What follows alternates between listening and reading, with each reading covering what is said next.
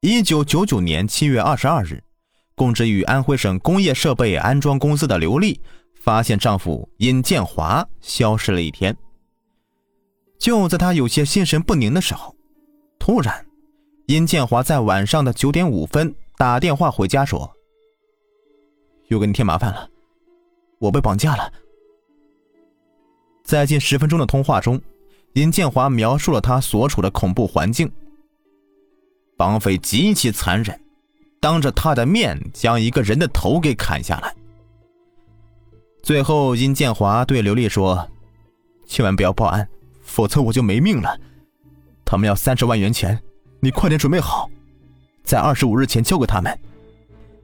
现在你打车，在二十分钟内赶到长江饭店门口。”找一个穿黑色 T 恤的、留小胡子的中年男人。突如其来的打击使刘丽是手足无措，她赶紧安顿好九岁的儿子，慌慌张张的乘坐出租车赶到了位于合肥市中心的长江饭店。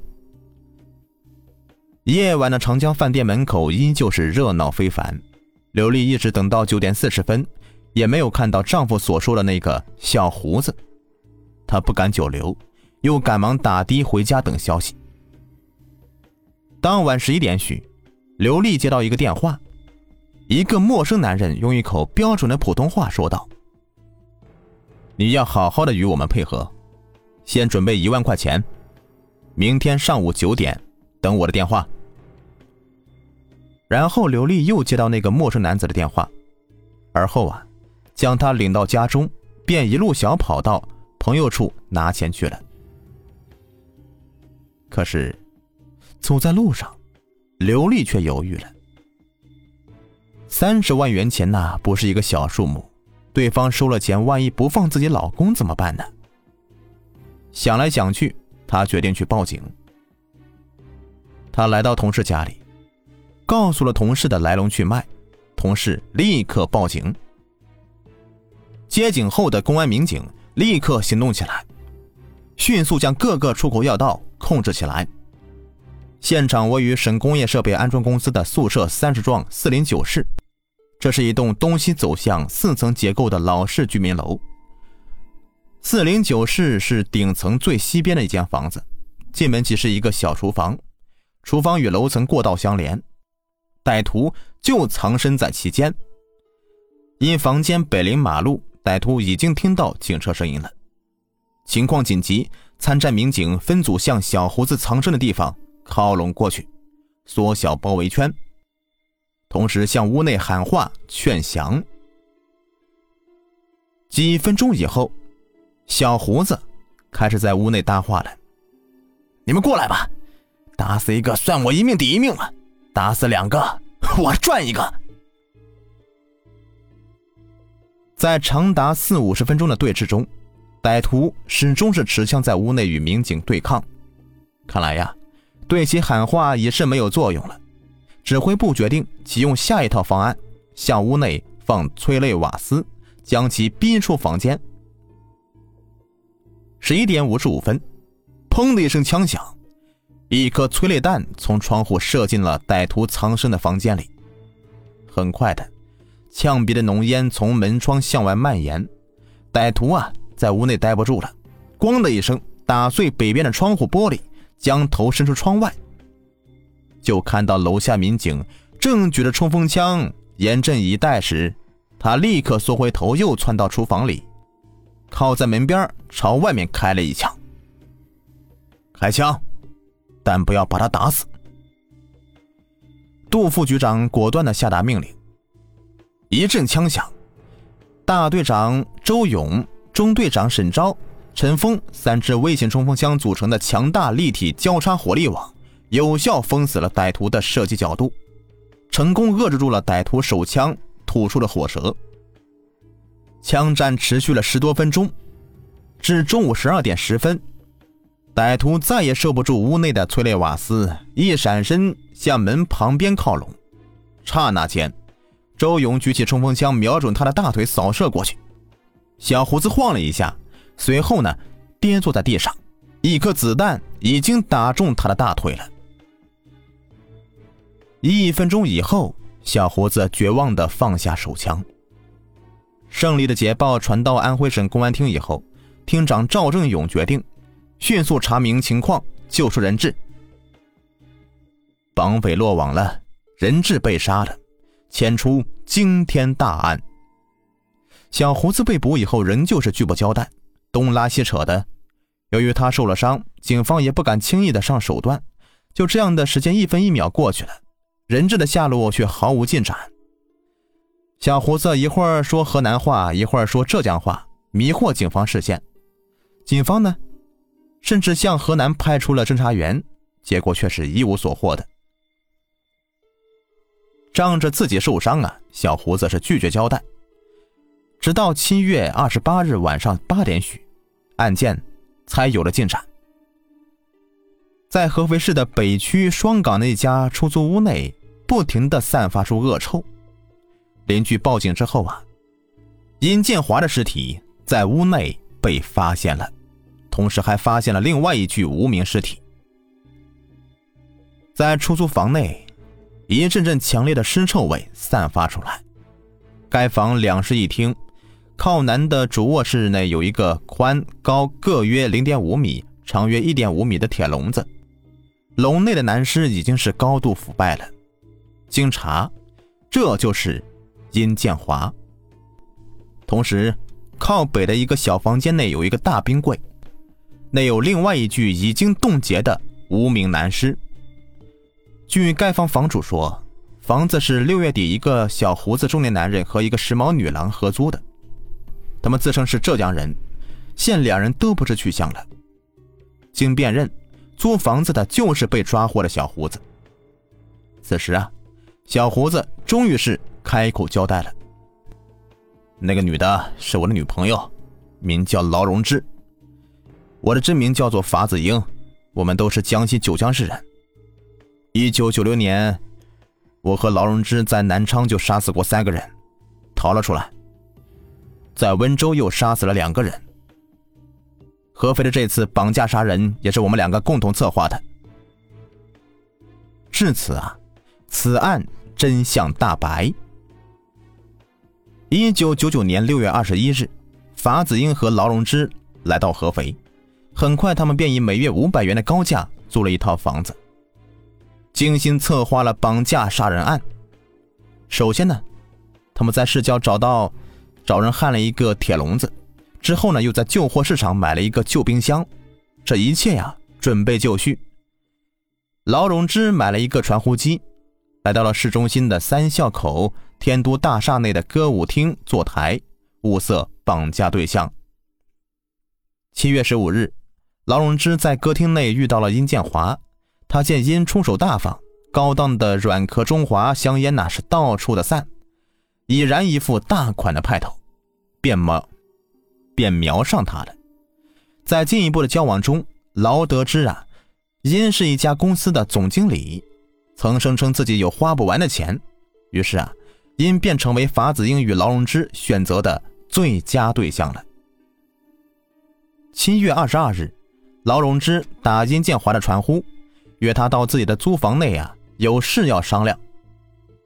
殷建华匆匆的打的赶到了。刚跨进劳荣枝的房门，法子英便用一把尖刀抵住他的脖子。此时的劳荣枝啊，也是凶相毕露，拿出一根铁丝将殷建华的双手捆住，塞到了预先准备好的铁笼子里。你们要多少钱？殷建华知道自己被绑架了，我给你们三十万，你们把我给放了。殷建华依旧是大款的口气。你让你家人准备三十万，如果我们拿不到钱，你死定了。你真会把我给杀了吗？殷建华露出不屑一顾的神态。如果你不相信，我可以马上杀一个人给你看看。说着，法子英就出去了。不一会儿，法子英把从马路市场找来的一个装修小木工呢。骗到了租房内，一进屋，小木工看到笼子里的殷建华呀，感觉情况不妙，慌忙向阳台跑去。法子英追上去，一刀刺到他的背部。小木工啊是跌倒在地上，法子英紧接着又是一刀砍中他的脖子。小木工当场死亡。劳荣枝上前帮忙，两人合力将尸体塞到了救兵柜里。随后，歹徒让殷建华给家中打电话，让其妻子准备三十万元现金。七月二十三日的上午，法子英带了自制手枪到殷建华家里拿钱。临走时啊，他对劳说：“如果我在中午十二点半还不能回来，你就把人质给杀死，自己逃命吧。”果然，劳荣枝在逃跑之前呢，用铁丝将殷建华勒死在了铁笼中。安徽省公安厅厅长赵正勇。在接见和慰问参战民警时说：“这样残忍的绑架杀人是罕见的，这个案件将会改变我们的办案思维和工作方法。”经过警方的调查，法子英，男，一九六四年生，江西九江市人，一九八一年因抢劫罪被判刑八年；劳荣枝，女，一九七四年生，家住江西九江市石油公司宿舍。原系九江石油化工公司的小学教师。两个罪恶的灵魂最早碰在一起是在一九九三年，当时已离婚的法子英是九江黑道上的名人，在一个朋友的婚宴上，他认识了才十九岁的劳荣枝。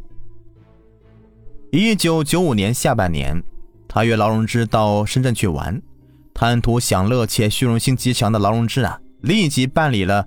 停薪留职手续，开始了他们的罪恶之旅，从此啊，也踏上他们的亡命之路。在深圳，劳荣枝呢沉迷于花天酒地的生活，在舞厅当起了三陪女。直到有一天，法子英在马路上持刀抢劫了一万多元钱，两人才仓皇的逃回南昌。在南昌，两人租房在胜利路附近。劳荣枝依旧是在舞厅里面坐台。为了尽快的搞到大笔钱，两人开始了绑架、勒索、杀人的罪恶勾当。很快的，在南昌酿成血案。一九九六年的七月二十九日，南昌市公安局东湖分局刑侦大队在该市的东湖区八毛一巷六零一室目睹了一场血腥场景。两室一厅中弥漫着刺鼻的血腥味房内所有的橱柜之锁全都被撬开了，卫生间的浴缸上覆盖着一床棉被，掀开这床棉被呀，一大一小两具女尸浸泡在水中，眼睛半睁着，仍旧透射着生前的恐惧和痛苦。浴缸旁边有一个旅行袋，拉开拉链。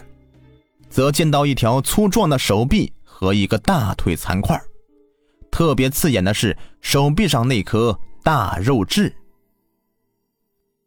十分钟前来报案的是一老一小，老人当时是痛不欲生，儿子熊启义失踪，其妻女被杀，室内财物被劫。刑警从那颗肉痣判断，熊启义不是失踪，而是被杀了。灭门之祸太惨了，尤其是那年仅三岁的小女孩身着连衣裙被血染红的样子，让当时进入现场的人呐怎么也忘不了。熊启义的头颅呢？躯干呢？刑警判断，熊启义死亡之处并不是第一现场。情况很快汇集了，熊启义不是等闲之辈。身高一点八四米，长得一表人才，做家电的，尤其是做空调生意颇有一套。不过呀，风月场上他也是一个高手。六零一室中那具成年女尸是他第三任妻子。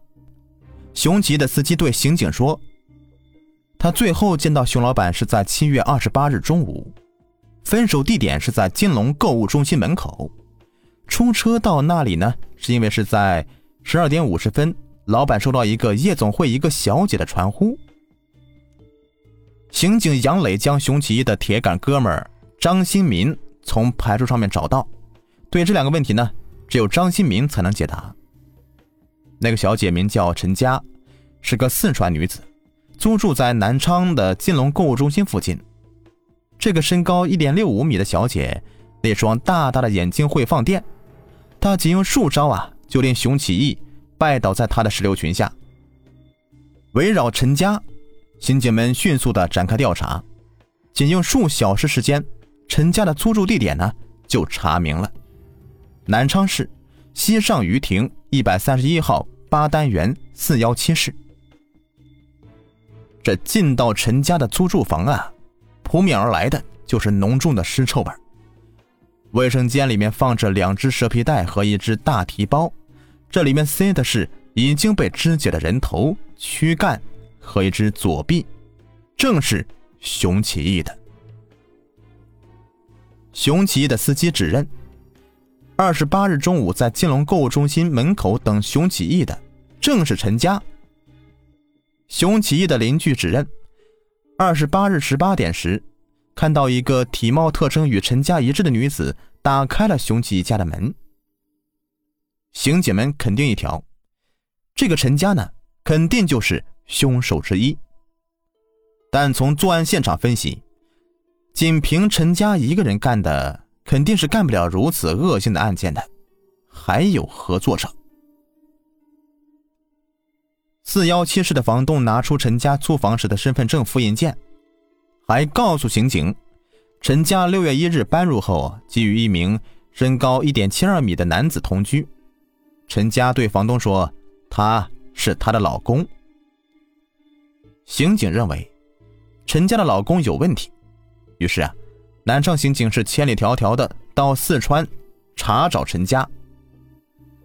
这经过多次曲折，终于找到身份证的主人陈家了。但是啊，让刑警们沮丧的是，虽是这个陈家体貌特征与作案的陈家一样，但是目击证人都异口同声的说不是他干的。这个陈家说。他的那个身份证呢，是于一九九六年的一月八日，在深圳市的名都歌舞厅被盗，而盗包的就是与他体貌特征一样的女子。刑警又在常州找到了与凶手陈家经常电话联系的王先生。王说，他五月份在南昌做生意，在昌荣大酒店认识了坐台小姐陈佳。陈佳是非常迷人，特别是眉宇间那颗美人痣格外的引人注目。一九九六年的八月九日，昌荣大酒店所在地段的派出所的民警查出陈佳曾与一名男人在朱子巷五栋三零二室租住过。刑警们对陈家的在南昌先后租住的两边地方进行了细访，结果发现呢，陈家不但是普通话中夹杂着九江口音，而且他与那个男子都喜欢吃虎口的酒糟鱼。莫非他与他是九江人？查边境证。南昌刑警赶赴九江市公安局边境科，仔细的查了一张又一张的边境证审办表。这功夫啊，不负有心人，在一九九五年十二月四日的一张审办表上，一名叫做劳荣枝的女青年与模拟画像一致，而且呀，那颗美人痣。也对上了。经辨认，在劳荣枝申办了边境证后，次日也办了边境证的一个男子法子英，就是与陈家同居的老公。技侦人员比照指纹呢，认定法子英就是凶手之一。刑警立刻行动，在法子英的姐姐家找到一个密码箱，打开此箱，赫然入目的便是熊起义的劳力士金表。金项链以及熊起义妻子的手链和其他的一些金银首饰、现金。劳荣枝啊，虽有花容月貌，但心比蛇蝎还毒。先是盗人身份证，而后利用其体貌特征相同，甚至呢同样有张瓜子脸的便利，当起了陈家。在做熊起义台的短短几天中啊，就看出熊起义的确有不少的钱财。遂与法子英的精心策划，以色相诱熊上钩。可怜的熊起义呀，在一心猎取美人尤物的同时，哪里知道啊，法牢已经设置了一个谋取他及家人性命财产的一个陷阱啊！法子英、劳荣枝得知南昌警方破了他们布下的重重迷阵，并且在媒体上面公开通缉他们两个，吓得是不敢回到江西了。这两只丧家之犬便在各地四处逃窜。当他们逃窜到了浙江温州时，将该市浦发 KTV 娱乐中心的两名小姐先后勒死于租住的室内。随后啊，他们又辗转逃到了合肥。当作恶多端的法子英最终在合肥落网之后，有记者问他：“你们都到过什么地方？”法子英说道：“我们全国各地跑，小地方去，大地方也去。我们每天必须要花费两百元钱，所以每到一处，我们总是想办法搞点钱。”记者问：“你们共作案多少次？” 讲不清楚，很多。在广州、南宁、杭州、厦门、珠海、温州、常州等地都搞过。在湖北的黄梅县抢一家店时，还开了一枪，当时枪走火了，没打到人。在广州、常州绑架时，人质被我们砍了两刀，不知道有没有死。你们为什么要杀那个小木匠？哼，殷建华不相信我们会杀人，我们就杀一个给他看看。反正杀一个人也是杀，和两个人都是杀，都是一样杀的。你们为什么要杀人质？我们就是为了钱，杀人也是为了钱。法子英的眼里面露出凶光，很显然，此人已经不能算是人了。无论是法子英还是劳荣枝，都是十恶不赦的杀人恶魔。但可惜的是，劳荣枝至今呢，仍旧是逍遥法外。劳荣枝之所以能够逍遥法外，我想和她的美貌有关系。美丽的女人总会容易隐藏自己的身份的，但这不会是永远。好了，这个案子就说完了，感谢你们的收听。